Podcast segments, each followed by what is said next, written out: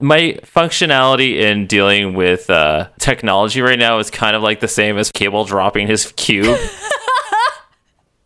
Oh my Like- god! Were you glad the cube was back? I kind of was. I, I, I, that was one of the few things I got really excited about. Okay, one thing that I am really excited about with this episode is that Mr. Sinister, like, honestly, okay, he's amazing. in he it. shows this episode We is need like to start. We keep, we need to start the show. We keep doing this. Like, Okay. why are we talking about the episode and not? I don't know. Let me let me just state right now for everyone to know that here we can, you can start it right here if you want. Okay. Just so everyone knows, Mr. Sinister is the only reason to watch this episode.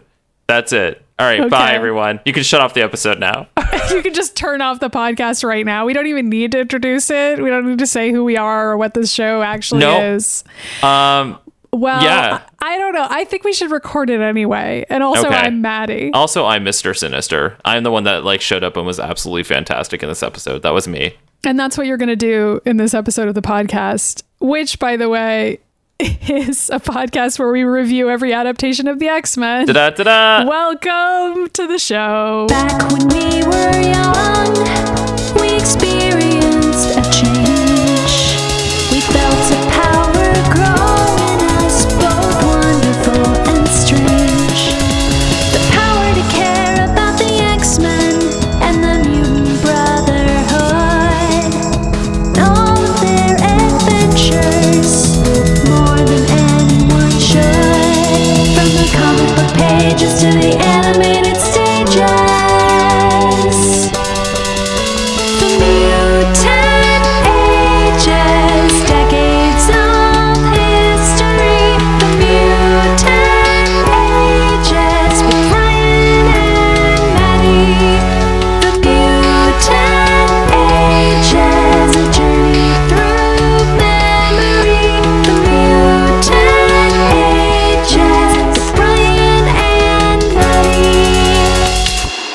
This is one of those episodes that I mean I enjoy recording these episodes with you, Maddy. So I have a fun time no matter what. But it's just kind of like, what the fuck was this episode? Like, you know, what I mean? I And it's was just- watching it, and and there were definitely some moments when I was like, "This is a little bit too much of a chore to watch." But yeah, then every now and then the episode would kind of throw me something good. Like there'd be a fun Mister Sinister moment. The voice actor for Mister Sinister having a lot of fun with that voice, and like the Nasty Boys were back, like those guys. But yeah, I don't know. It there wasn't a lot to it. Um, so yeah, I mean, the fact that the Nasty Boys show up made me really happy because Mm-hmm. okay, so just so you all know, um, and I'm about a month behind in comics. Well, you skipped ahead to read uh, House of X, right? Or I, oh wait, no, you're right. I did skip a little bit, but I haven't read the the new.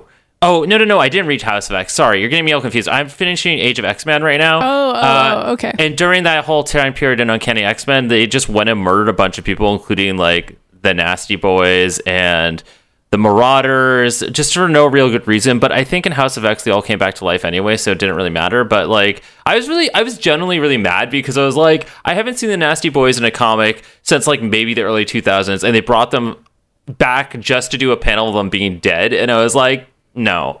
These guys are fantastic and they deserve more. So I don't know all. if they're back again yet, but I suppose they could be. House of X is a really trippy comic, so Yeah, I know. There's some crazy shit going on with Moira MacTaggert in there. yeah, it it could be kind of fun, like for our listeners who maybe aren't as familiar with the comics, to at least check out House of X because it's I really think it's weird. Well, I think it's going to set up sort of.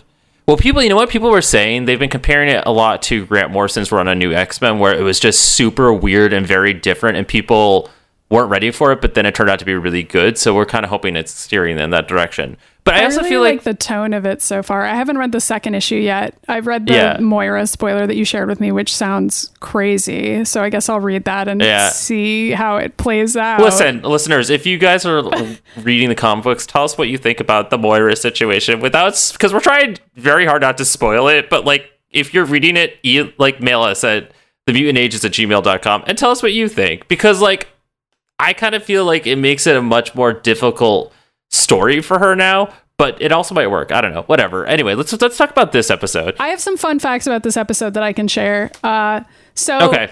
while I was watching it, I was thinking about how, and we can talk about previously on the X Men in a second, but we just watched these One Man's Worth episodes, this two parter, which is also like a time travel thing about Bishop and the X Men and alternate timelines. And those episodes, apparently the script for them was written before the Age of Apocalypse comics came out. And then I was watching this episode and I was like, this is also apocalypse stuff. Like, what? Was this also written before the Age of Apocalypse comics came out or later or what?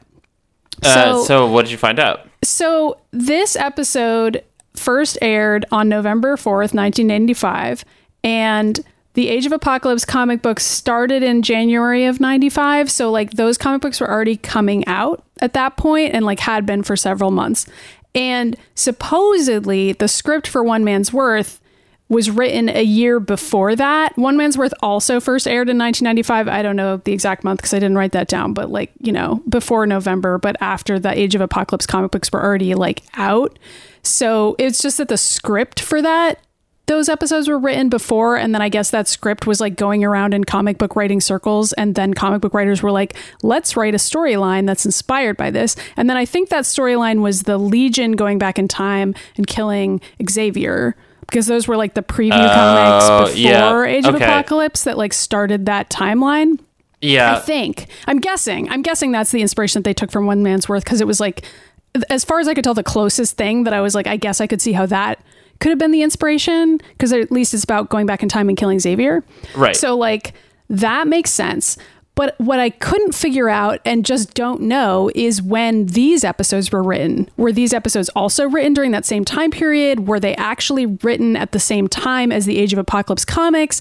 I'm guessing the latter. Like, it seems like during that time, comic book writers and the writers of the show were just in such tight communication that they were able to be airing episodes that were roughly following issues of the comics that had just come out or were like about to come out, which is actually pretty crazy when you think about it because that's not even a thing that media is doing now. Yeah. Like, we aren't on that level at all. Like, the live action Marvel movies, obviously, they take forever to make, but like, they're not even close to caught up with like where the comics are. You know what I mean? Like I don't know. I, just well, but thought it was also, interesting. I also feel like that's a hard comparison to make because they're not doing it in like the strict order that these comic books were released. Right? They're just kind of releasing them and they're taking Right, and they have the their stories- own universe. Right, and, there's also some changes they made, you know, specifically when you think of Age of Ultron, right? And it's like Hank Pym created him, not Tony Stark and Bruce Banner. So it already is kind of like it's a weird other universe, but they, I, don't just, know. It's just interesting to me. Like, there's certainly examples of like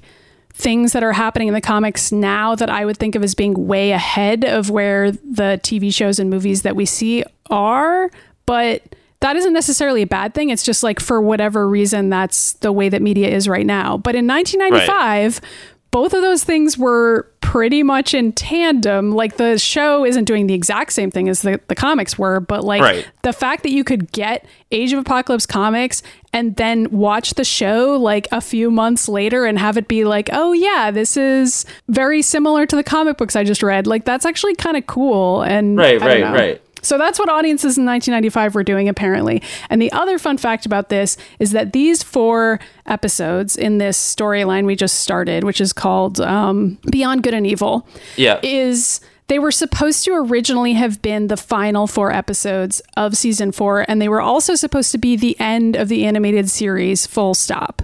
But Fox liked the show, and so they paid for more episodes to be made, and that's why season five exists. And it's also why season five has different animators, because I'm sure you remember Oh, that yes. season so, five well, season looks five different. animation is awful. Yeah. So And also, like, isn't that the season that's not good? Probably because no one planned for it to exist. And Yeah. like, uh, Uh, so, not, yeah. not that the release of this season made any kind of sense because the release dates were all over the fucking place. Yeah, So and that was the other mystery I was trying to solve that I can't solve. So, like, everybody knows by this point, because we joke about it all the time, that Ryan and I have had to pirate the episodes of X Men, the animated series that we're watching, because it's not available publicly anywhere, at least for now, probably because of the rights issues with the X Men at the time we're recording this. So, like, the pirated versions that we have, I don't know if they're mislabeled or what the labeling is based on. Like, we're just watching them in the order of like this person who uploaded these files, and I But have here's no the thing, idea what it's though. based on.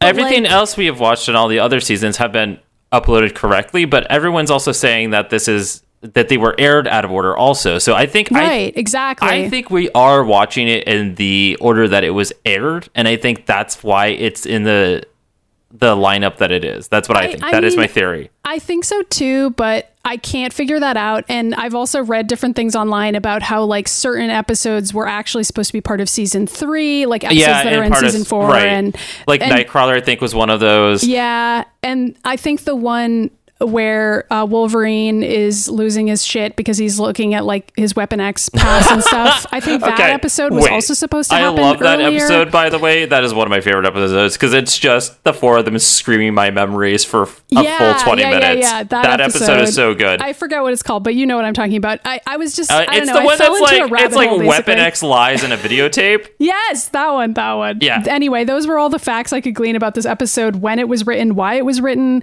Well, That's good job, it. Maddy. That's Thank you for doing all the research. Uh, I'm glad you did that today. Now, Um, unfortunately, we have to talk about the episode, which is not that interesting. No, and So- also, okay, you can cut this out, but you can just, I want to let you know that I went to open my notes and apparently I just closed out of it without saving. So I ain't got no notes. I'm just going to wing it. Oh my god, that's really funny. Why did you not save I mean, and Maddy's just to go, I'm not to cut that out of the episode because that's not, hilarious. because it's funny. Um, My okay. mutant power is to delete the notes that I've taken already. So I have to just do everything from memory. I think it'll come back to you. I mean, there's not a lot of going on in this There's episode. so, So, little going on, and there was so much just really boring dialogue that didn't need to be there. Unfortunately, like I would write down a line and be like, "That wasn't even that didn't advance the plot at all." Like a character just spoke for no reason. That happened a lot. oh my God. Anyway, all right. So, okay, uh, first my of all, first note is the sentence, This is going to be an apocalypse episode, isn't it? Damn it. That's the Yeah. first thing I wrote, which bodes well. So okay, hold on. So here's my theory. Oh wait, Uh-huh. no. Okay, it's not because I was gonna say maybe since this is supposed to be the end of the whole series, and it's not, but what they had planned to, I think it might be all the return of all the villains, but I might be wrong about that. Except I know I'm wrong because Magneto has a two part episode in here somewhere that I think was supposed to come out before these episodes. That's all about Asteroid M. Mm-hmm. Yeah. Yes. So that is a whole thing that we have to get to. Also, do we want to do previously on the X Men? Is that relevant? I guess I'll just also add that since this episode and all the the other three were intended to air at the end of the season, obviously Magneto's Asteroid M stuff was supposed to air originally before this, so Right. that makes logical sense. Anyway, previously on the X Men, Apocalypse is a super powered mutant. Who, Who has too many powers. He's too many powers. He has His motivation is that he wants to possibly kill everyone for no real good reason. He just wants everyone dead, but doesn't really explain why. Also, in the last episode, Bishop and sh- his sister Shar travel back in time multiple times to save Xavier from blowing up in a building because somebody else from the future was also trying to kill Xavier before Xavier Right. grew up and like made any kind of political. I don't know, like traction. resistance or allegiance at all. Yeah, Yeah, and apparently him dying just leads to the apocalypse. I don't know. I don't buy it. But anyway, so basically he gathered uh, an alternate universe Storm and Wolverine to run around into the past with him, and then once when that was fixed, Storm Wolverine went back to normal, but Bishop went back to his future. But apparently, like that's a problem because we just see him jump into the portal at the end. yeah, that Uh, happens in this episode. Right. Um, also, in previous episodes, we've had time travel from Cable, Yes. who is Jean Grey and Scott Summers' son. I don't even remember what he did anymore, except well, fuck Wolverine in that one episode. I really just don't remember anything else he's done. So He's just body sliding in and out, and yeah, and body sliding I- and saying something about the leader. I don't know. I don't so know either. Like he basically just shows up, is sexy, and leaves. Like that's all Cable really does as a character, which is not the worst thing. It's not. It's not the worst character trait to have. no, it's not. And I think Bishop and Cable did meet briefly. And they were both coming back in time to run Yes. around and scream about time travel. And it looks like we're setting up to do that again, except now It- all the yet, though, previous but yeah. villains are here. I don't know. So Yeah. Oh boy. Okay. So the first title card that we see in this episode says Cairo, three thousand nine hundred ninety nine A.D. I So just didn't even care at that point. I was basically, like, here we go again. Two thousand years from now. So like it's far fucking away. Also, And- Apocalypse is still alive and he's still on his fucking bullshit. It's so stupid. is. So, but we don't see Apocalypse yet. I just knew that it would be him because it says we're in Cairo and Apocalypse is always hanging out there and there's pyramids and a spaceship and shit like that. So, like, that's what we see. And then we see a bunch of characters who are in shadow and they're running through the woods. And one of them is revealed to be Cable, but he's like old now, except he's not like 2,000 years old. He's just like kind of old. So he's like time traveled there, I guess. Then he sees, he reaches this big castle slash pyramid building. And then his son, Tyler, who's an adult now, or at least like 20 or 30 something looking now, Yeah. um, runs up to him.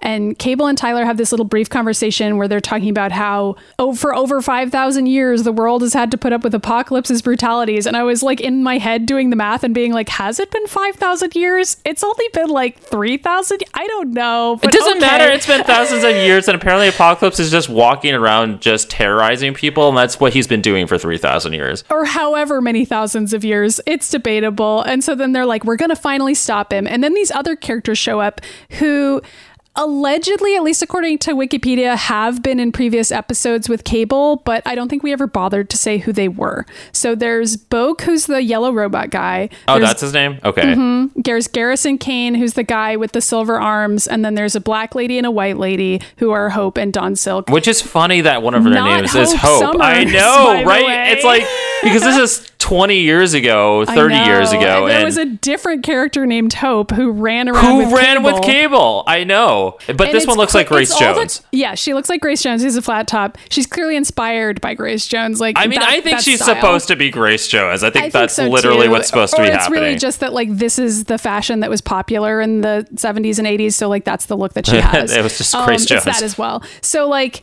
it just was really funny to me because i was like hope is here and i was expecting that to make any goddamn sense to me and then i was like oh there's just another character Okay, named no, Hope. but I was looking at the future episodes of this four-parter, and apparently Rachel Summers is there, which I don't remember, or I don't remember Karma that either but i guess Yeah, we'll they were like- see no, because they. I was looking at it. They're like featuring cameos of, and there were like twenty-five fucking characters. So I was like, wait, what? I don't remember any of that. So I don't really remember this episode at all, to be honest, but it doesn't really matter. So apparently, these characters were in a previous uh, cable thing, and I'm sure we just referred to them as like He-Man looking characters. Because, right, and, like, you know, it doesn't matter. do. It doesn't. I don't think it even matters here. So they It go doesn't. inside the pyramid, right? So they and all they go, inside the pyramid, yeah. And like, there's this scene where Boke and Cable and Tyler are walking down a hallway, and Boke is the robot, and he walks so fucking loudly that I was like laughing really hard because they're like sneaking down the hallway, and Boke is like, like Okay, but honestly, like, there's a scene later where uh, Apocalypse shows up and they're like, "Who ordered you to do this?" And Apocalypse is like,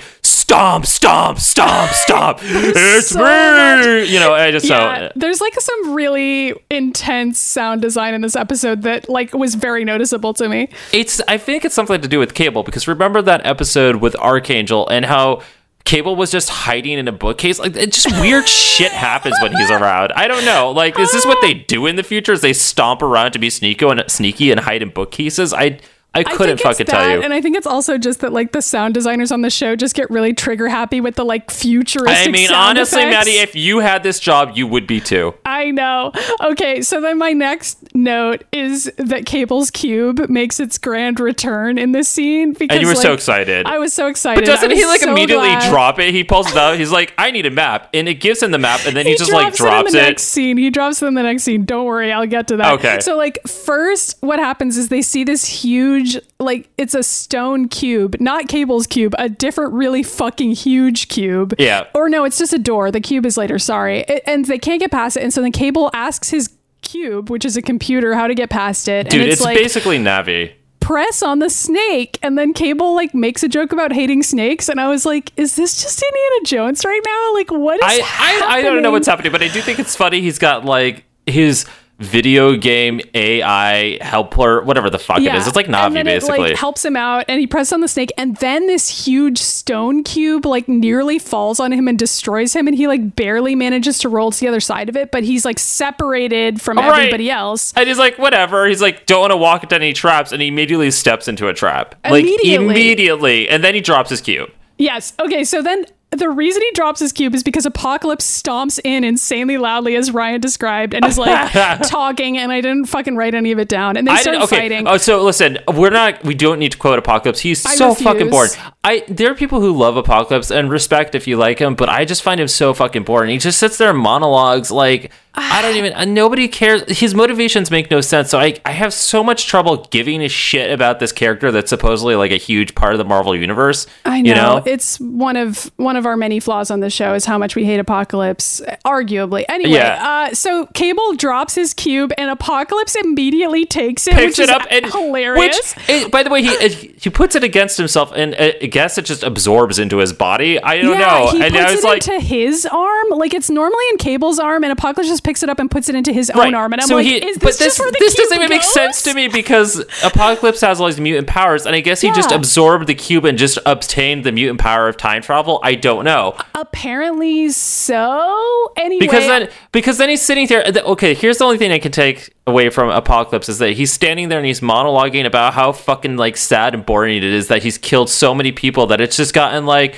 too boring for him now, Yeah, and it's like he's basically like, I've been fighting for thousands of years. Why haven't I triumphed? Like, what am I doing? I didn't even bother writing it all down. He's basically having an existential crisis, like at Cable, which But, is like, also- kind of funny, but like But mostly Cable also weird. doesn't give a shit. He's Yeah. like, yeah, I'm still going to kill you, dude. Like, Yeah, so he tries to kill him, but Apocalypse has already like teleported away into nothingness. And Yeah. so Cable shoots open the stone cube behind him, and apparently that was easy, and he could have done that all along. And I then he and just, like, everybody's just fucking standing there. By the way, Yeah. they, it's not like they were trying to get him out or anything. They're just like standing. They were trying to get him out, but they couldn't do it because only Cable has a gun that's Okay, strong but then Cable has like a fucking meltdown. He's like, he took the cube, My and now I can never time travel ever again. And I was like, what? What is happening, Cable? Why are you being such a baby right now? Like, honestly, maybe if you just held on to the cube instead of just Yeah, like, like, walking it and tripping and dropping, fucking and just like dude? left it there for Apocalypse to pick up. yeah, it was absurd but really funny.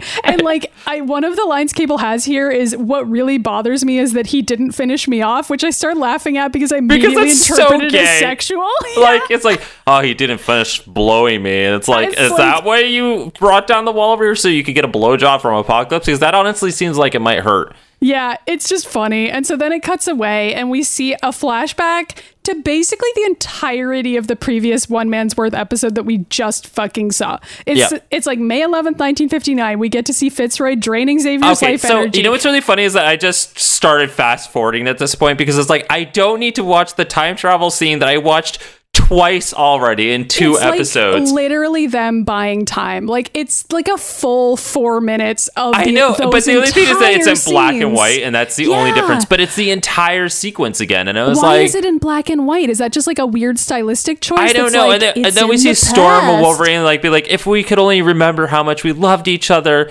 And then there's like that moment, and then Xavier's like, I don't know, yeah, fucking Xavier, and like you know, I don't know. Yeah, and then and then Bishop hops into the time portal, and then the screen goes back to color finally, and we stick with Bishop for uh, the next couple scenes. So then Right. Bishop finally gets to Forge's lab, 2055 AD, and Shard and Forge are like, Well, "Here he comes!" well. Except that Bishop like can't exit the time machine Wait, it's really reason. funny to me though because they're seeing him and he's standing there. He keeps on trying to walk through, but he like cut, keeps falling down, and it's Yeah. like What Shard's just like, why can't he walk through the door? And Forge's basically just like, there's something know. wrong with the temporal like alignment of the DNA. I don't know what the fuck he was saying. Yeah, and then he just says some sci-fi bullshit, and ultimately his conclusion is like, I don't know why he can't. He just can't. It's not working. and so and then. Bishop just falls backwards into Yes. what looks like the fucking Rainbow Road from Mario yeah, Kart. It, yeah, Uh, and then he's like falling for a thousand millennia, and Apocalypse is also there, like laughing. Oh wait, I forgot spiral. about that part. Wait, that's so funny though. It's like he's he's basically screaming and dying, and then Apocalypse is also spinning out of control but laughing maniacally. And it's like, Yeah. wh-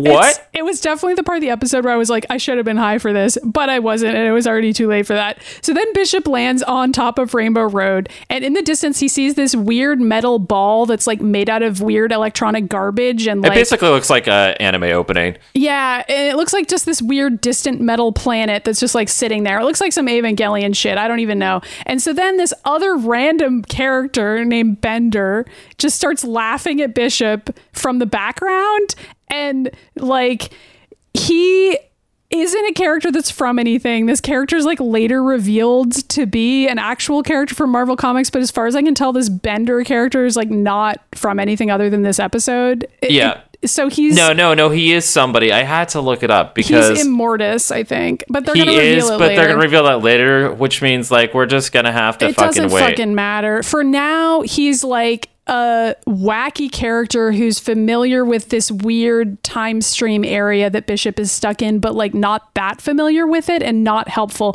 So he just teleports around taunting Bishop, and Bishop keeps chasing him and being like, "Give me some answers." And Bender doesn't give him any answers, and is like, He's kind of like a "I've freakazoid character. yeah, he has like a funny voice and stuff, and is like kind of a Mad Hatter type. So here's the deal. When I was rewatching this right now, and this is going to mean nothing to you right now, but it will later at the end of the season. So I was sitting here and I was like, who is this character? I had to look it up and I figured out who it was. And I was like, okay, sure.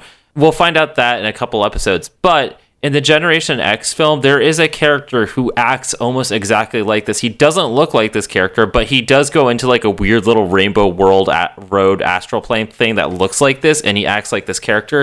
And I just Googled it to see when these two things came out. And the Generation X film came out like a year after this episode aired. So Okay. I I kind of wonder because it's a totally original character in the Generation X film. So it's kind of like, Well- did they just base it off this guy? Because it really seems like it. Like this whole scene seemed very similar to familiar to me. So That's interesting. Yeah, I Yeah. would totally buy that too because it seems like obviously the live action films did it. It seems like a lot of people just watch these shows, this specific show, and based on you know what's actually really funny it. is the first X Men film. There are parts of that that's based off of the, Gen- the Generation X film. Oh, that's fun. You're gonna you're gonna see that there's like a dream machine that looks like the thing that Magneto spins around him to mutate people. Yeah, So I don't know. All right, I'm sorry. Anyway, doesn't so matter. So that's this character, and eventually he's like, "There's the place where time travelers always pass through." And Bishop's like, "Cool, go that way." And then Bender's like, "We're going on a trip. How exciting!" And then before Well, that's not his voice. His voice is like he's like, "We're going on a a trip. trip." Here we go. We're gonna go. We're gonna flip around." And it's like, yeah, okay, it's, it's annoying. I, I found him annoying. Anyway, whatever. So as they're like doesn't find him walking down- annoying? as they're walking down Rainbow Road, this random glowy screen like pops up out of nowhere with like images on it and like It's shows ad. itself in front of Bender and Bishop. And then somebody, I don't know which of them shouts, someone's playing with time. And then Bishop starts shooting at the screen. Okay, which is funny Fun- to me because I was like, funny. "What was?" I was like, "Bishop, what are you even doing?" It's- it did seem in character for him though, because it's like it's I know, I agree. He's just like he just is like a portal. It's like, it's like a door or portal. I don't fucking know what he thought. It was like a rift. He just starts shooting at it, even though he wants to go there. So I don't know what he was shooting Well, at. Okay, so what he's shooting at is because it shows on the screen Jean and Scott's wedding, and then it shows Mr. Sinister arriving there. And as soon as Mr. Sinister shows up on the screen, Bishop starts shooting because he's like, "Oh, "It's Mr. Sinister!" Like he's basically like the equivalent of someone like seeing something on TV, On TV and being shooting it. scared of it, and being like, "Oh no, the train's coming right towards me!" Like that's Bishop. Like that's Bishop is kind of an idiot, and it's really too bad because he's one of the few black characters on the show. Thankfully, we have Storm, and Storm is fucking fantastic. But it's just Bishop like is God. so dumb. At this point, I've just accepted that that's his character, is that he's just a total ditz, and I've just moved on with my life. I mean, so so, like, have I. After that happens, Bender sh- says, "You can't kill time, silly. Don't Okay, you I like liked these that people?" line, though. Yeah, I thought that was funny. And then Bishop doesn't really answer his question, and instead just goes, "Anybody who can get me out of here will be my friend for life." And then there's a long pause, and then Bishop goes, "Don't everybody volunteer at once?" And I'm like, "You're talking to one." Person, One person who who's clearly crazy. doesn't know how to get out and doesn't He's also been like, I've been trapped in here for. I know. He's like, I've been here for a thousand years. Am I going crazy? I don't know. You tell me. Am I crazy? Am I crazy? And we're like, okay, whoa. Yeah, and Bishop is like, okay, cool, help me get out of here. And it's like, dude, I don't think you're gonna get I, straight if, answers if- from this listen, guy. if this guy has been trapped here for a thousand years, he's not gonna like be able to be like, okay, I can get out now because you're here. Sorry. Yeah, Whatever. whatever. Anyway, so So then we get to watch Jean and Scott's wedding again, again. This is a except different it wedding. actually is a different wedding. It's not. At first, I actually thought it was the same one again, but then as time goes on, I realized like, oh, everyone's acknowledging No. that they're doing this for the second time. They're like, second time's the charm. Scott really, and Jean are gonna honestly, the finally X Men. married. Can we? Can we Like- just? Uh, the X Men must be really good friends if they went to their friend's wedding and then like that became a shit show, and then Yup. like a couple months later, they're like, hey. Can we have a full blown wedding, complete like a full completely? It's not like And like they did a small wedding. Same outfits again, I know, right? but they like, aren't invited even more people this time, and it's like let's just do an even bigger wedding this time. And it's sort of like the X Men must be good friends for being like, all right, we have to tolerate All Jean and. Scott getting married yet again, and like, you know, yeah, it's a lot. So like, there's all these shots of like everybody walking down the aisle, Storm and Rogue in the bridesmaid dresses, blah blah blah. Jubilee whispers, "Weddings are so totally cool," and Gambit goes, "That all depends on your point of view, Cher." And then there's like a cut away to Logan just scowling like it's the worst day of his life. yeah. And also, then- Morph is there. Is he? I didn't he see was. him there. He Oh, was. that's it was. It was like lined up. Well, he should have been sitting next to Logan, but Logan was too busy like jerking it to Jean there, so that didn't happen. So, but yeah, it goes jerking Logan it and crying while I watching know. I Jean mean, get married. honestly, that sounds like the kink that Wolverine would be into, but whatever. much, yeah. Uh, but the lineup was Wolverine, Gambit, Jubilee, and then Morph was up next to Jubilee. Gotcha. That makes So, sense. yeah. So then we cut away to the reception. The wedding happened successfully. Nobody interrupted it yet. And Storm and Beast say all these Okay. lines about how happy Dude, they are. I Wait, also, it also, so there's that scene where Jean and Scott, you know how like people do the thing where they feed each Feed other each other cake, and they yeah, and they kind of next get it like on their face a little bit. Like Yep. Jean and Scott just miss entirely, and they just like really rub it sexually like all over their face, and it's just like okay. Okay. And then Logan walks up to them and he's like, pops his claw and he goes, If you don't make her happy, don't let me find out. And then he cuts himself a huge slice of cake, but then doesn't, Doesn't take the eat cake it. with him.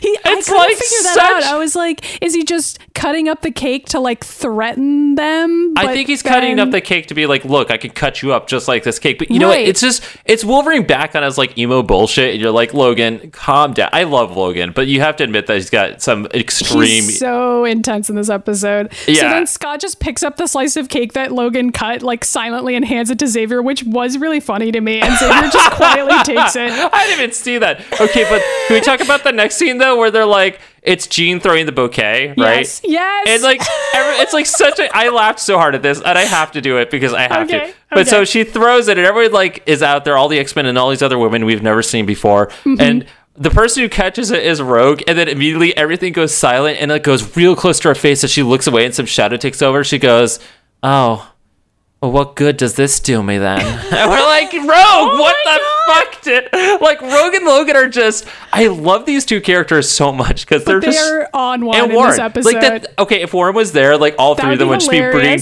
Like they would have been us in high school at the high school prom where everybody's dancing, and all three of us are like. Sitting in the our, like- sidelines, being like, Yeah. "Look at these normies." I I'm not happy, and I've never experienced happiness before, You know, and I, never will. For the sake of Rogue and Logan and Warren, I hope that they do step in because let me tell you, once when I finally get over my fucking teenage anxiety of being like, I'm too cool to dance, you know what? It's really great and I love having a good party. So, you yeah, know, well, Logan has been alive for 10 billion years and he still hasn't figured that out, but there might still be hope for Rogue. I don't know. I don't know. Anyway, So then there's a new scene. I don't know why we're watching the entire fucking wedding, by the way. The next scene we watch is Beast and Gambit attaching cans to the back of the getaway car. And I know. then we get to see the couple exiting the church while everyone throws rice at them. Like they animated basically every single part of the wedding. I think they were just like they had a budget and they just were like, let's do the wedding right this time. I don't know. I but you know what's really funny is they get in the car and they leave, and Storm goes, I'm just very thankful that this time around nothing horrible happened. And then immediately there's a huge flash. Jean screams, is kidnapped, and then the car is like toppling over and everyone's screaming. It's like, Storm, Yeah, it's like why Storm, did you why say did you anything at all? Say anything?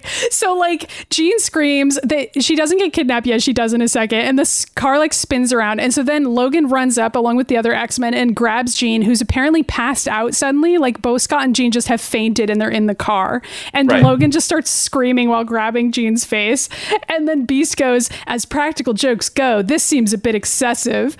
And and Gambit's like, I didn't fucking do this. He's like, I can't create yeah, portals, just like, asshole. what the fuck is going on? And then Xavier shows up and is like, I shut the defensive perimeter down for the wedding. And I was like, why, dude? Why did you do that? Okay, you know, okay, here's why. Because Xavier is he's famous for putting guns in the ground and things that blow up. So if you just show up to the Xavier's Institute when it's, you know, like the defense is up, you're just gonna get shot to death. Like fucking like guns come out of the ground and shoot Yeah, you, dude. that's like true. And so if they want to invite the public to the wedding, Okay, they did have to listen, shut everything there's down. There's apparently a fucking monorail underneath there too, so I don't know. Uh, yeah, you're right. Uh, well, but anyway, because of that, the Nasty Boys have been able to teleport into this random ass tower that's in the background of the mansion, where I don't even know where they. Are. I don't know where they are. but they are shooting at everybody from this tower. And by shooting, I mainly just mean Ruckus is using his scream power to like scream Well, at okay. everybody. Also, Vertigo has now officially joined the Nasty Boys, which I think is interesting, and we can talk about that later in politics. But Yeah, it's fun. She's there. She's making everybody dizzy and fall down. So you show all the wedding guests falling down. Gorgeous George is there. He basically is like Mr. Fantastic type okay, okay. So apparently, apparently, at some point in time, Ruckus lost his power as team leader because now Gorgeous George, George is is. doing all Yeah, of it, which is really interesting, and I don't know why. I mean, I, I wonder if it's like they just didn't get the voice actor or something. I don't know, but yeah, Ruckus is like I don't think he actually talks in this episode. That's fair. I George is the one who's in charge apparently. So like Storm and Logan collapse because of vertigo, and Slab picks up the car, and then Logan manages to get up and fights Hairbag for a bit, and then there's this cutaway to Rogue and Gambit who've passed out next to each other, and they wake up, and Rogue is like, "The Nasty Boys got Jean and Cyclops. That means sinister." And Gambit goes, "That's no way to start a, mu- a honeymoon, huh, Cher?" Which I misheard as our honeymoon like multiple times, and was like, "Did Rogue and Gambit secretly get married?" And then I I was mean, like, I know "Wait, they did disappear for I'm a period of time, but yeah, also they did. I don't know. Mr. Sinister showing up to my wedding day seems kind of great to me. So maybe they need to just change Just their have a perspective a, different little bit. attitude, you know? And like they did manage to get married before Mr. Sinister's cronies kidnapped everybody. But so, uh, Gorgeous George and the rest of the na- Nasty Boys go to the car, and George is like, The boss is going to be psyched. Toss the woman in the portal and let's blow this dome, which I think is what he says. But there was honestly like a lot of bad audio balance on the dialogue in this episode. So, like, I don't actually know if that's what he said or what, because I couldn't even hear what the fuck he was saying. I don't Um, know. And at one point, like he says, Jean Grey, Scott Summers, the Almighty X Men, ours to play with, which is a weird line because it turns out that they only kidnap Jean and they don't actually do anything to Scott, which I don't really know why. I think they just were gonna play with all the X Men coming to attack them, and they're like, "Oh yay, we're gonna have like a fucking like uh, orgy Party. over here." I don't. But then, like, af- there's a commercial break, and then when we return from it, all they do is they throw Jean into one of these glowy portals, and then all of them disappear into the portal, and they're totally gone. And so then Xavier back at the mansion is like, Storm, I can't sense Jean anymore. And Storm she is just like, takes what over. the fuck? She just straight up takes over. She's like, "All right, all you guys go look for um, Jean. I'm gonna grab Scott." Uh, Rogue helped me fly him back to the mansion, and Xavier's like, somebody's like, it doesn't even matter because no, Logan's like, it doesn't even matter because I can't even smell Jean, so I guess she's just dead. Don't even bother. And I was like, Yeah, Logan has a little hissy fit where like he can't find Jean because he can't smell her anymore because obviously she got teleported away. So Logan is just like losing his goddamn mind and he's like, know. if I can't smell Jean, then no one else is going to be able to find can Jean. smell Jean? yeah. And so then back to the mansion. Um, I think the plan is that Rogue and Storm take Cyclops back to the mansion, and then the rest of them are supposed to find the Nasty Boys, which they fail well, at doing. right. But meanwhile, Xavier's going downstairs into Cerebro, right? And he's like Yeah, trying to see what's going "I on, looking for Jean. Jean. And Jubilee. Oh yeah, he also he was sending all the X Men to go and fight, and Jubilee was running over, and Xavier's like, Jubilee, you can't fight, and it's like. I was just like, you know what? If we're in season four, I still don't know why people dislike Jubilee, but all I can tell is that she's not been allowed to do anything, and none of it's been her fault. Yep. None of it. It's just Xavier correct. constantly be like, you're too young to be fighting, but these other people that are two years older than you, they're ready to fight. They're 16 and you're 14. It's like, okay, Xavier, stop. So, Yeah. but so she gets left with the task of getting rid of all the guests, which honestly seems like a much bigger task than is. like it's like a because- huge task, and she somehow does like, it. Xavier's like, can you just go make something up? And it's like, dude, they already saw what's happening. They're gonna leave on their own. Like they saw the car crash. You know, uh, Yeah, we were all anyway, outside. Jubilee manages to get rid of all the party guests somehow, and so she goes back inside, and Xavier's like, "I can't find Jean," and then Okay, wait, but can we just talk about? I love this idea of like Jubilee walking into a party and just be like, "All right, everybody, you need to get the fuck out right now." I wish we had seen that scene because it's probably exactly what happened. like, Yeah, there's no way she even made up a lie. She probably just walked in and was like, "Okay, everybody, you all saw what happened with that car. Get out of here, lickety split." okay, that's like, that would have been like a perfect Jubilee line. yeah, but she she we don't get to see it. Um, so then, as Xavier and Jubilee are just chilling in Cerebro trying to find Jean, who should walk in the door? Well, fa- wait, wait, wait, wait. This is important because doesn't Professor Xavier say he's like I? He goes, "There's an energy surge, and I don't know what it is." Yeah. And Mister Sinister's like, "It was me." and okay, now this is why I'm really mad that like I don't have my notes because I wrote down all of his lines because they were like truly well, I wrote them down as well. Sinister goes, "I missed the wedding. I'm hurt," and then he just I know. Starts shooting beams love at it. Xavier, who just starts screaming, and whose chair blows up, and he falls onto the ground. I know he's like the ship blowing up, and then Jubilee goes to fight him, and Mister Sinister's just like, Do you think puts- your puny powers can affect me? And then he like takes out just his index finger and shoots one beam at, Ju- at Jubilee and instantly Yeah. knocks her out, which is a fun shot and I just mean, like it's a actually pretty power that he great. Yeah, because it's it's super gay. Number one, he just kind of it is like super gay. He like very flamboyantly is like beep. It's it's funny. Mr. Sinister is a great character. He's, He's so much fun. I, His I'm voice sorry. actor is so good. I can't do the uh, imitation even other well as you, incarnations but- of Mr. Sinister, they're always just like he's just such a fun fucking character. All right, anyway, so Back uh, to the t- fucking time stream with Bishop. Bishop Ugh. is screaming at the screen, Xavier, don't let him take you. and like Bishop is just like seeing all of these things happen. And he's like, why am I seeing these things? Is this happening now? And Bender's just like, beats me. And then somehow he and Bender get into a physical altercation after that once again. And like, once again, I Bender's like, there's no way out of here. It's just like a repetition of the previous scene. So then there's another scene with Forge and Shard, and Forge is like, I can find nothing wrong with the time portal. Your brother should have arrived safely. And Shard is just like, send me back to find him. And Forge is like, I don't know where the fuck I would send you to because I don't know where like, he is. no. And Shard, and they eventually find like some sort of indicator that is in the northeastern United States in the late 90s. And so Shard is just like, great, that's the X Men, send me there because that must be the source of whatever's going on. So Right. Forge agrees to that reluctantly. So then back to the X Mansion. Sinister has Xavier slung over his shoulder, which is like very sexual. Sexual? I and know. is walking out of the mansion and just being like, where's my portal? And then Shard shows up and is like, you're Mr. Sinister. also, I like Mr. Sinister just asked that to no one. It is also, funny. what was his plan? Like, I mean, I it's hard to tell actually from this episode what his plan actually was. I mean, I, we can think- assume that Apocalypse like sent him a portal, but Well, I don't know. I What- think what we're supposed to think with the first scene where Gorgeous George is talking about like the boss wants Jean Grey, we're supposed to think to ourselves that the boss is Mr. Sinister. But then Right. over time, by the end of the episode, we realize that the actual boss behind all of this is Apocalypse and that Sinister's also serving Apocalypse apparently. But we haven't fully put that Well- together yet. So for now, we're just like, what is going on? You know?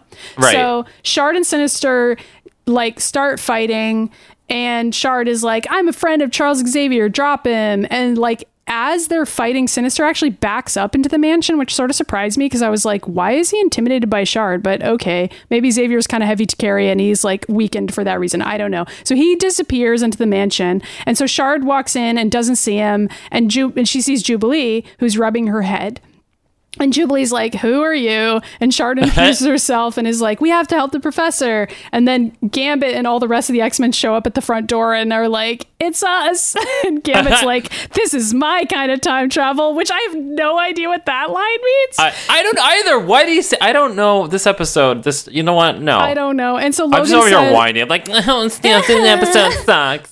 And so Logan goes, I smell something sinister, which is like another very silly one liner. I mean, I kind of enjoyed that though. Yeah. So then over in the church, which I guess there's just a chapel in the X Mansion, is mostly what this Why episode not? taught Xavier me. has so much money. He just builds just fucking built monorails in churches. I don't know. Yeah, so Sinister went over there to the chapel and he's carrying Xavier up the aisle, which I know. He's uh, like, okay. "Hey, bitch," and it's like, "Okay."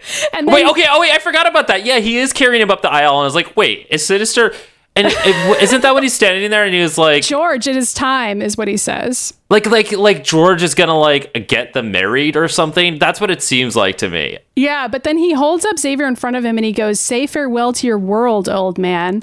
And then Cyclops walks in and is like, Don't count on it, Sinister, and like shoots Sinister in the arm. And then Sinister just keeps screaming for George and is like, get me a portal and like He's like, he's, away. I know he's to be like George, George, I need you, I need all of you, and I was like, oh, Mister Sinister is calling like his fucking like fuck buddies. It's great. yeah, and it's like they're not answering, but they finally do answer, and like Can you imagine that like in real time now? It's like Mister Sinister's just on Grindr messaging everybody he's fucked. He's like, I need you right now. I need a portal to your asshole right now.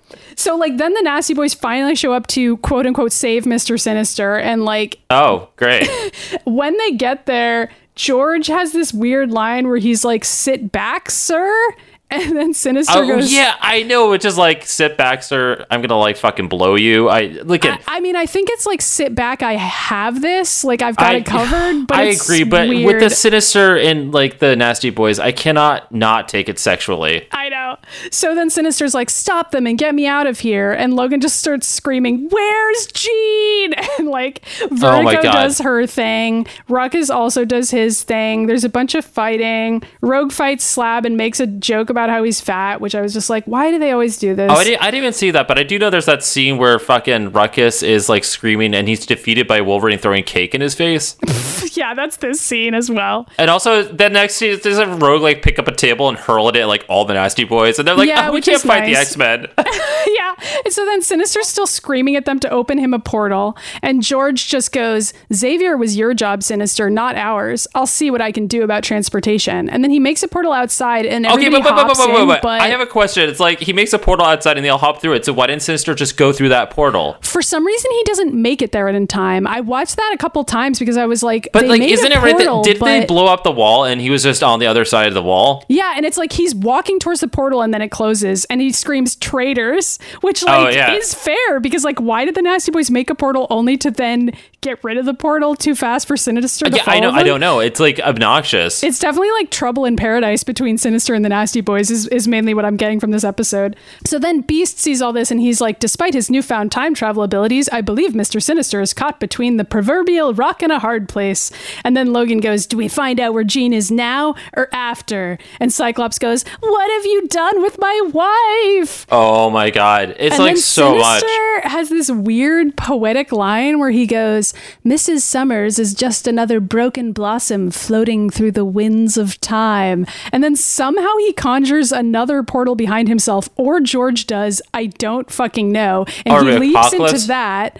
And then Rogue manages to fly in and grab Xavier out of Sinister's hands right before he enters the portal. And Logan and Cyclops try to follow Sinister into the portal, but it closes before they can do that. Yeah. Okay, but I also do like that Rogue being like, "Oh no, you don't," and she's like calmly like picks up Xavier and leaves, and like Sinister doesn't even seem to notice. Yeah, it's like he doesn't actually give a shit about his mission, which is in character for him because like yeah, he's already true. bored by it. Because well, also "You know like what? Mr. Sinister, care." Mr. Sinister doesn't serve anyone, so I kind of want to see how this works out with Apocalypse because Yeah, everybody serves Mr. Sinister. Like you know, he's There's the top. no way he's happy with this, and like he would not want to be somebody else's slave. So anyway, the portal's closed, and Shard is like, "They've taken Jean to the one place you can't get to another time." And Cyclops is like, "But you can. Show me how." And then we get to see where Jean is. Jean like- is apparently inside that metal planet that I Yep. described earlier, like in the The little weird anime Road, planet? Yeah. like astral plane time stream place. And It also looks like it made might have like fallen out of He Man or one one of those eighties sci-fi weird cartoons. Looking. And so Jean Yeah. is also like she's inside there, and there's like a room inside there, like a warehouse with a bunch of like electronics Right. and shit like And that. in she's, there. like, and she's she's inside standing this, in, like, a- clear tube, and there's like a bunch of other empty tubes. Yeah. yeah. Cryogenic chamber type of thing. yeah, Like but that's kind of what it looks still like. talk. Like she's not like suspended in liquid, but she can't like get out of this weird. Well, I'm glad she could talk, but like she also has psychic powers, so she could still like. Li- I- that's that's what I don't understand. She's like standing there. She's like, somebody needs to tell me something, but I could refuse to use my psychic powers and literally read anyone's mind near me right now. And it's like, Jean, Yeah. what are you So, doing? like, she's just screaming at nobody. Like, can anyone hear me? Can't she use her telekinesis to open the fucking thing? This doesn't make For any some sense. reason, I guess we're just supposed to believe that the We're just supposed to believe that Jean's an idiot? I don't know. that Jean is an idiot. I mean, honestly, I didn't even like the fact that she was immediately kidnapped. Like this entire plot line, I was like, why does this even fucking exist? But whatever, that's fine. So because then Jean doesn't do anything on this show. That's her purpose, is to like just kind of be like a vessel, you know? They kept her alive so that she could be a damsel in distress like six more times before the show ended. I guess. It's just really interesting because none of the other characters had like run into this except for maybe Wolverine, you know? I don't know. I mean, they it's just like a tired storyline that like every now and then they're like, I guess let's kidnap a character anyway, whatever. Yeah. Sinister beams in, and then Jean is like, Sinister, what is this place? Why have you kidnapped me? Which again, couldn't she read his mind? But whatever, fine. It's Sinister, so maybe she can't. Fine. And so then before Sinister can answer, Apocalypse shows up and stomps in and is like, because I told him to. And like And literally, then- that's when he was stomping straight up, boom, boom, yeah, boom. yeah. And then there's like a to be continued, and the episode is over. Yeah, he basically stomps over the, the uh, title card there. That's what's Yeah. happening, and that's Ugh. it. That's that's that episode. Um, you know, I guess it's not that bad that I didn't have my notes this time around because I mean, honestly, what happened? I mean, you remembered everything that really mattered. Like Mister Sinister, because he is the only thing that matters in this episode. Well, we can talk about politics.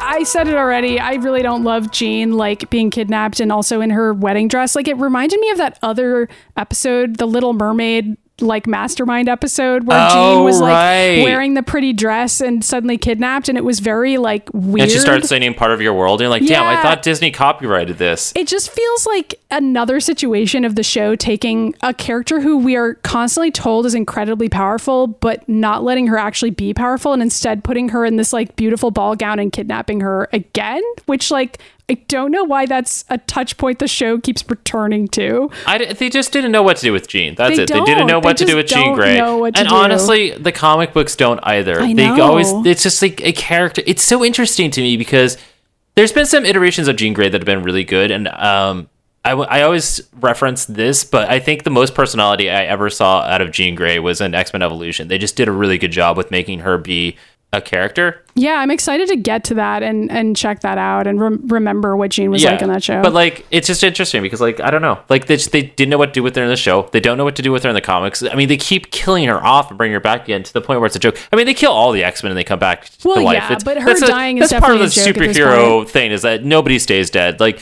literally everyone's alive now. Okay, fucking Jason Todd's alive now, but you know, I, I, I uh, mean, I think part of it is just that so many of the plot lines about her are about men's relationship to her and it's just Right. hard to get around that and i mean even in this case like this is a wedding storyline but a lot of it is just about cyclops and logan's feelings towards jean it's not really about like jean as a person at all it's and also like like, it, does she want to get married? I don't know. I mean, I guess like so. last we had heard from Jean, she didn't seem that into Cyclops. Like oh, yeah. we Oh, saw yeah, the right. whole Phoenix saga, and like she and Cyclops had like really grown apart, and Cyclops was like feeling really distant from Jean and like unconnected from her, and like I guess we're just supposed to believe that everything's been smooth sailing for them since then. Oh, yeah, but we everything's been haven't fucking seen great.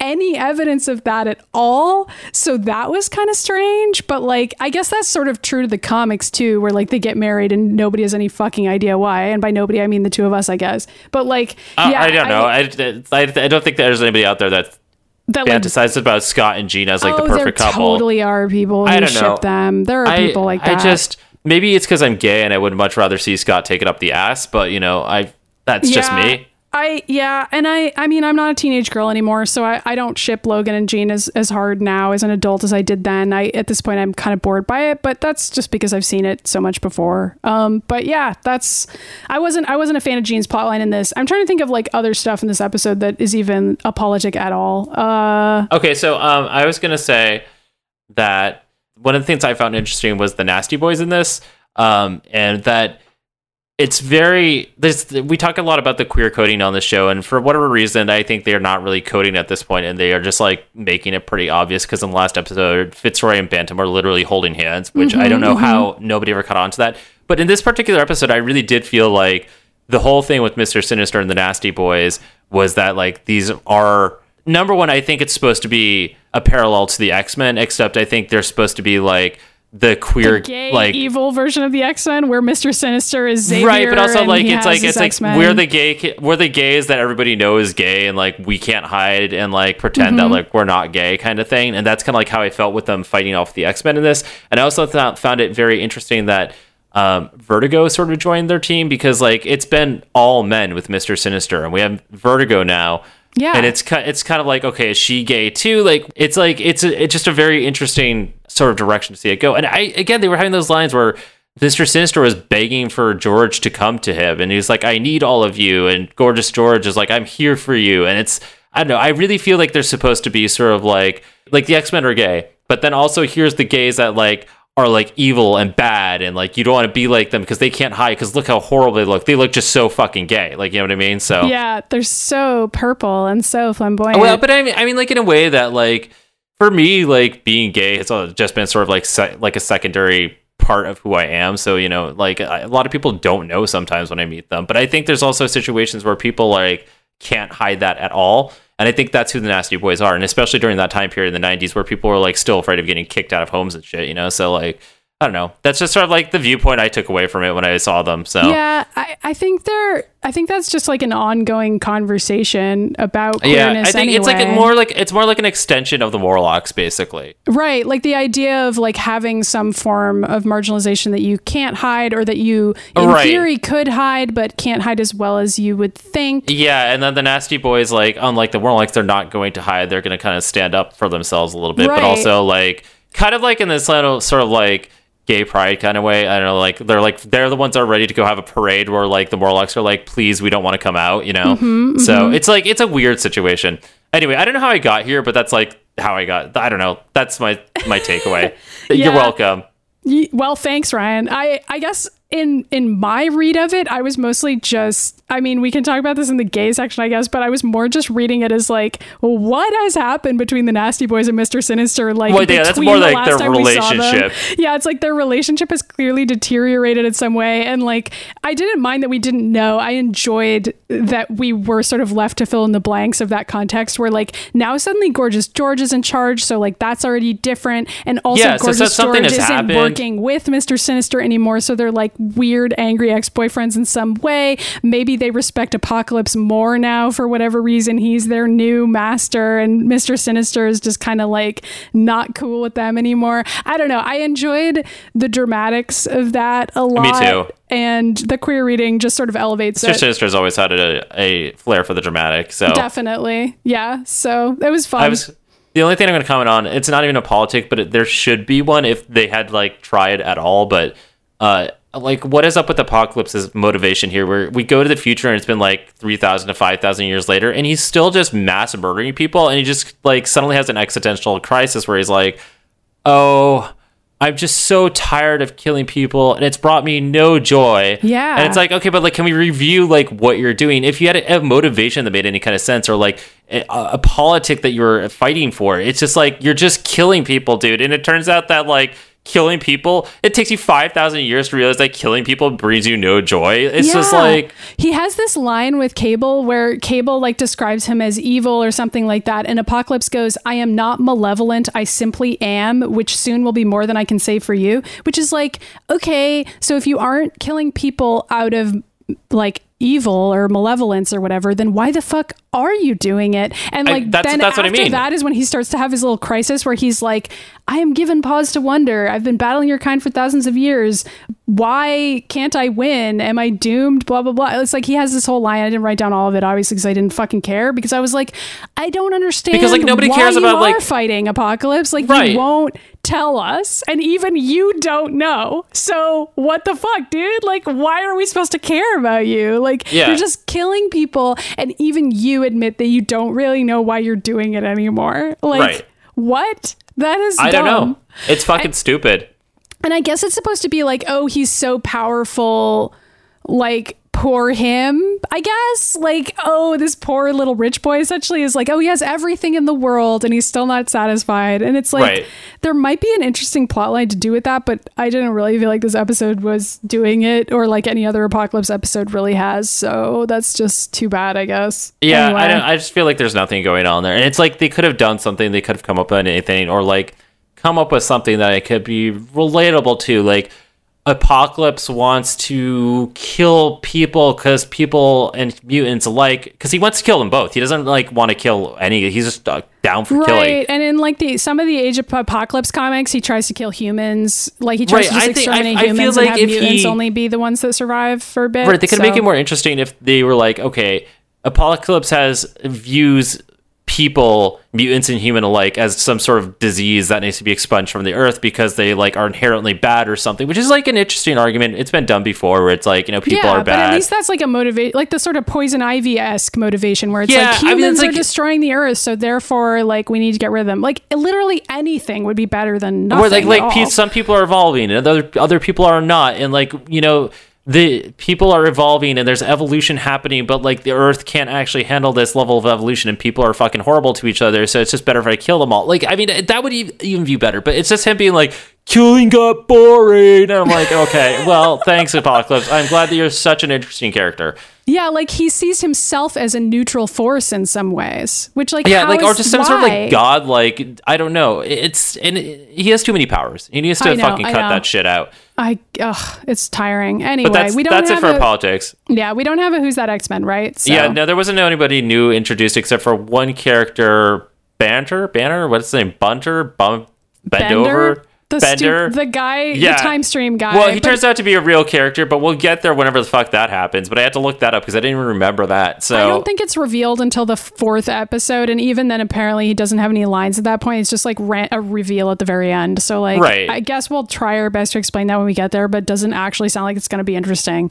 Maybe Yeah. I'll be wrong about that, but we'll see. probably not. You could talk about who's gay though. I mean, we've already Sure, tried to go there a couple about times. who's gay. The X-Men are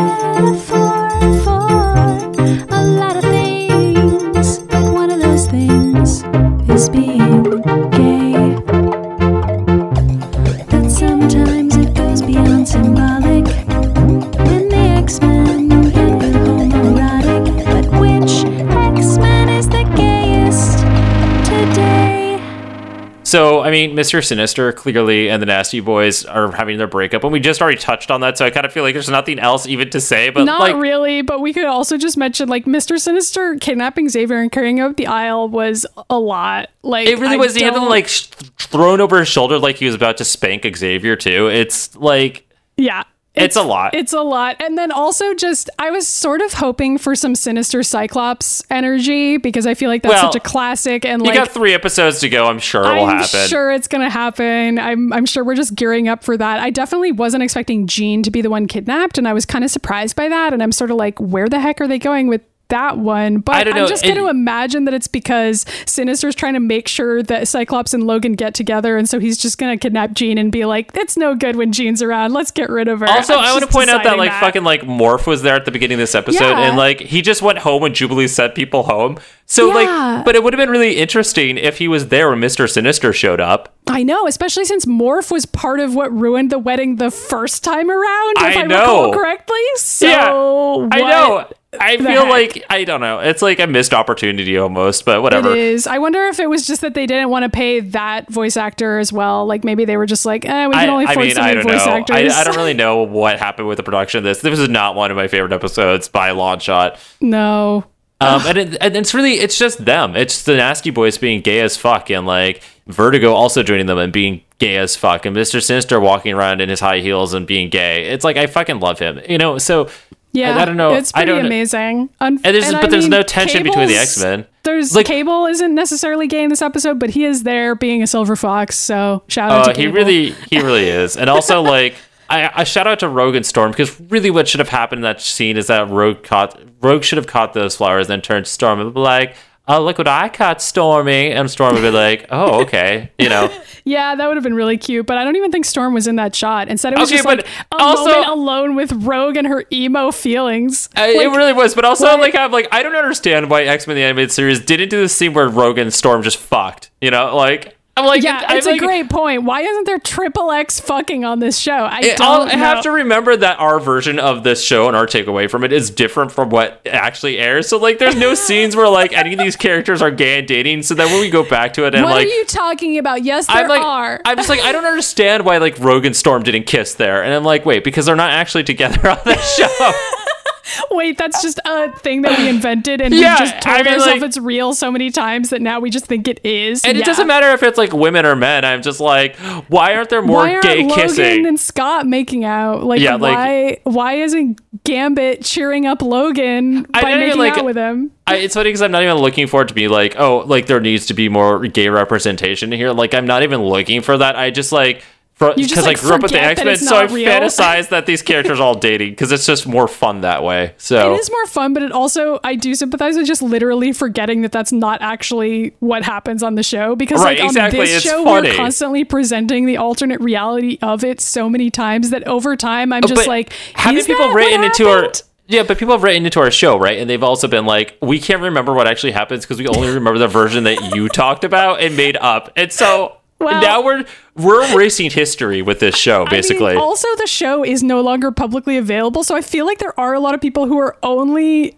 getting the episode recaps of the show uh, from our episodes. At well, this I mean, it's fucking Like, hard to find. It's not, it used to be streaming everywhere until like all the crazy Fox Disney bullshit happened. Yeah, your your options are basically to pirate it or listen to our show for the recaps. Those are the only ways you can get X Men the I mean, honestly, if you're listening to our show, you're making the better decision. No, I'm just kidding. Like, without the show, we wouldn't have a show. episode. I mean, whatever. I don't know. I, this might. I guess this isn't a skippable episode. We should rate the episode, by the way. Uh, I give it two out of five X's. I I really want to. exactly what I was gonna say, Listen, I want to give it one out of five, but I'm giving it two because Mr. Sinister and the Nasty Boys are really He's fantastic. And if he wasn't in this episode, he saved the episode. It was so Yes. boring up until Mr. Sinister showed up. I did enjoy the Nasty Boys as well. They do show up before he does. That's but true. Yeah, I they agree were a lot of fun. That, they're kind of like all grouped together in my head. Yeah, I, I'm going to give it a two. Uh, It's partly because of Mr. Sinister and the Nasty Boys, but also partly because it, it, seems like there could be some potential with this plot. And I guess I'll see what I think sure at the end of the four out. episodes, like what I think. But it's a four parter, so it's kind of like you can't skip any one of these episodes per Right. se if you want to enjoy the other ones at all. So, like, Uh, yeah, two out of five X's. Yeah.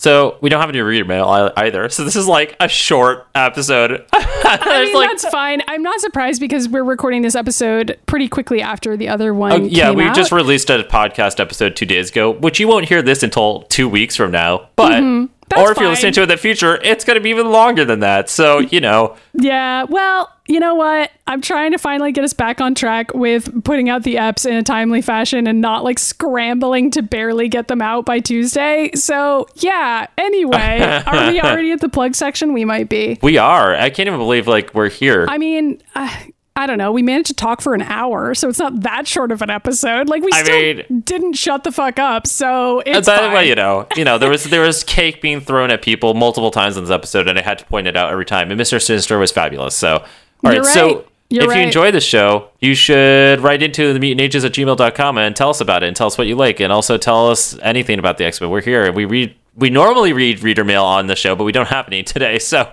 Yeah, but we'll read it next time. Uh, we read pretty much, we, we obviously read every message we get. We read a lot of them on the show, so you should definitely write in and you could write in about anything. Um, I don't have a question prompt idea, but you can tell us who your favorite nasty boy is. you can also tell us it. like which X-Men you would like to see get married on the TV show or any show. Like which X-Men in general should get married because like besides Rogue and Gambit because it happened because besides Scott and and Jean. Gene because like Yeah, that's been tell us, it. Tell us about the non-canonical weddings that you wish would happen, and also go. like what kinds of weddings you think they would be, because that's and like fun. who shows up to like ruin the wedding? Yes, yes. Is it Mr. Sinister. Magneto, Apocalypse? You know, let us know. Callisto. Okay, Callisto showing up to like Scott and Jean's wedding, you'd be like, or Warren's, and be like, I wanted to fuck him first, and it's like, you know, that'd be great. That would be great. Um, or the fucking like Brotherhood shows up. I don't know. Anyway, so yeah, Magneto shows up to Xavier's wedding to Moira. I don't know. Sure, oh fine. my god. All right. So Anyway. anyway, Uh, we also have social media. Uh, we're on Twitter at the Mutant Ages. We're individually on Twitter. I'm at MIDI Myers. I'm at Ryan Pagella. You can find the Mutant Ages also, which I think you just said. Yeah. Uh, but also, you can find the Mutant Ages on Instagram and Facebook and Tumblr and all the other social media. YouTube. Yes. So we have a YouTube channel where we do Let's Plays of games, and we're still trying to beat the Ravages of the Apocalypse Quake game because It got a little bit easier when we put in a cheat code, which we're not even lying about because that game is impossible otherwise. It's friggin' hard. So like someday we'll beat that game, and you can watch us do it on that channel and check out the past episodes of us trying Right. to beat it. And for anybody who funny. doesn't know what that is, uh, there's a game that came out in the 90s. It was made on the Quake engine, and it's basically you're playing as a random character that's been sent by cyborg. To go into Mr. Sinister's lab and kill a million clones of the X Men. Yeah, so that's fun, right? You just get to kill Wolverine over and over or whoever. Oh, yeah, And pretty much. That's the And- game. And so we play a bunch of other games X Men games. and do other stuff on that channel. They're, yeah. they're, they're X Men related. And sometimes we do shorts like Scott Summers and Jean Grey baking cookies for Christmas and like basically realizing their marriage sucks. yeah, And, we, uh, we do a lot of fun stuff on that yeah, channel. and we sometimes take episodes of this show and like, well, put the animated, uh, you know, the animation to it so you can see it. Um, and I don't know, like we do other things. We do throwback theaters. You can watch our like shitty teenage parody of the X Men that has nothing to do with the X Men, but it's kind of funny to watch and react with us. So you can find that also on YouTube and give us a subscribe. And please leave us reviews. Reviews are really great. You can leave Oh, them on yeah, whatever app you're listening to. Yeah, if you listen to our show and you enjoy it, you can give us a star rating or you can write something uh, for iTunes, SoundCloud, wherever you listen to the show because it helps to increase our visibility. Mm-hmm. And if you want to support the show directly, you can support us on Patreon. Where Yes. we release all sorts of special podcasts. We actually just posted one recently that was uh, our reactions to the Dark Phoenix movie. Um, but also, we'll put up show notes and pictures and videos and all sorts of fun stuff, and you get access to all the music of the show. If uh, you if know, you back at a certain level. So yeah, you can check out those levels and, and figure out if you want to get the extra Right. bonus episodes, if you want music, if you want whatever else. There's a lot of cool stuff on the Patreon and whatever you can afford is awesome. Yeah, we're a completely fan supported show. Like we don't make any money off of it otherwise. Like this is completely supported by the fans, so thank you so much. Yeah. I think Yeah. that's it. Did we forget anything? No, it was a it. short episode this time. At this I don't know what it's actually runtime at because there was some glitches in terms of like us starting and then Uh, also it's actually three hours long. So yeah. Anyway, Oh wow, how did we do that? That's really truly the time travel magic. Thank you. Did we get access to Cable's cube when he dropped it on the ground? Guess what? Time travel is real. And Oh, on that no. note, we'll see you next time. See you next time, I guess. The mutant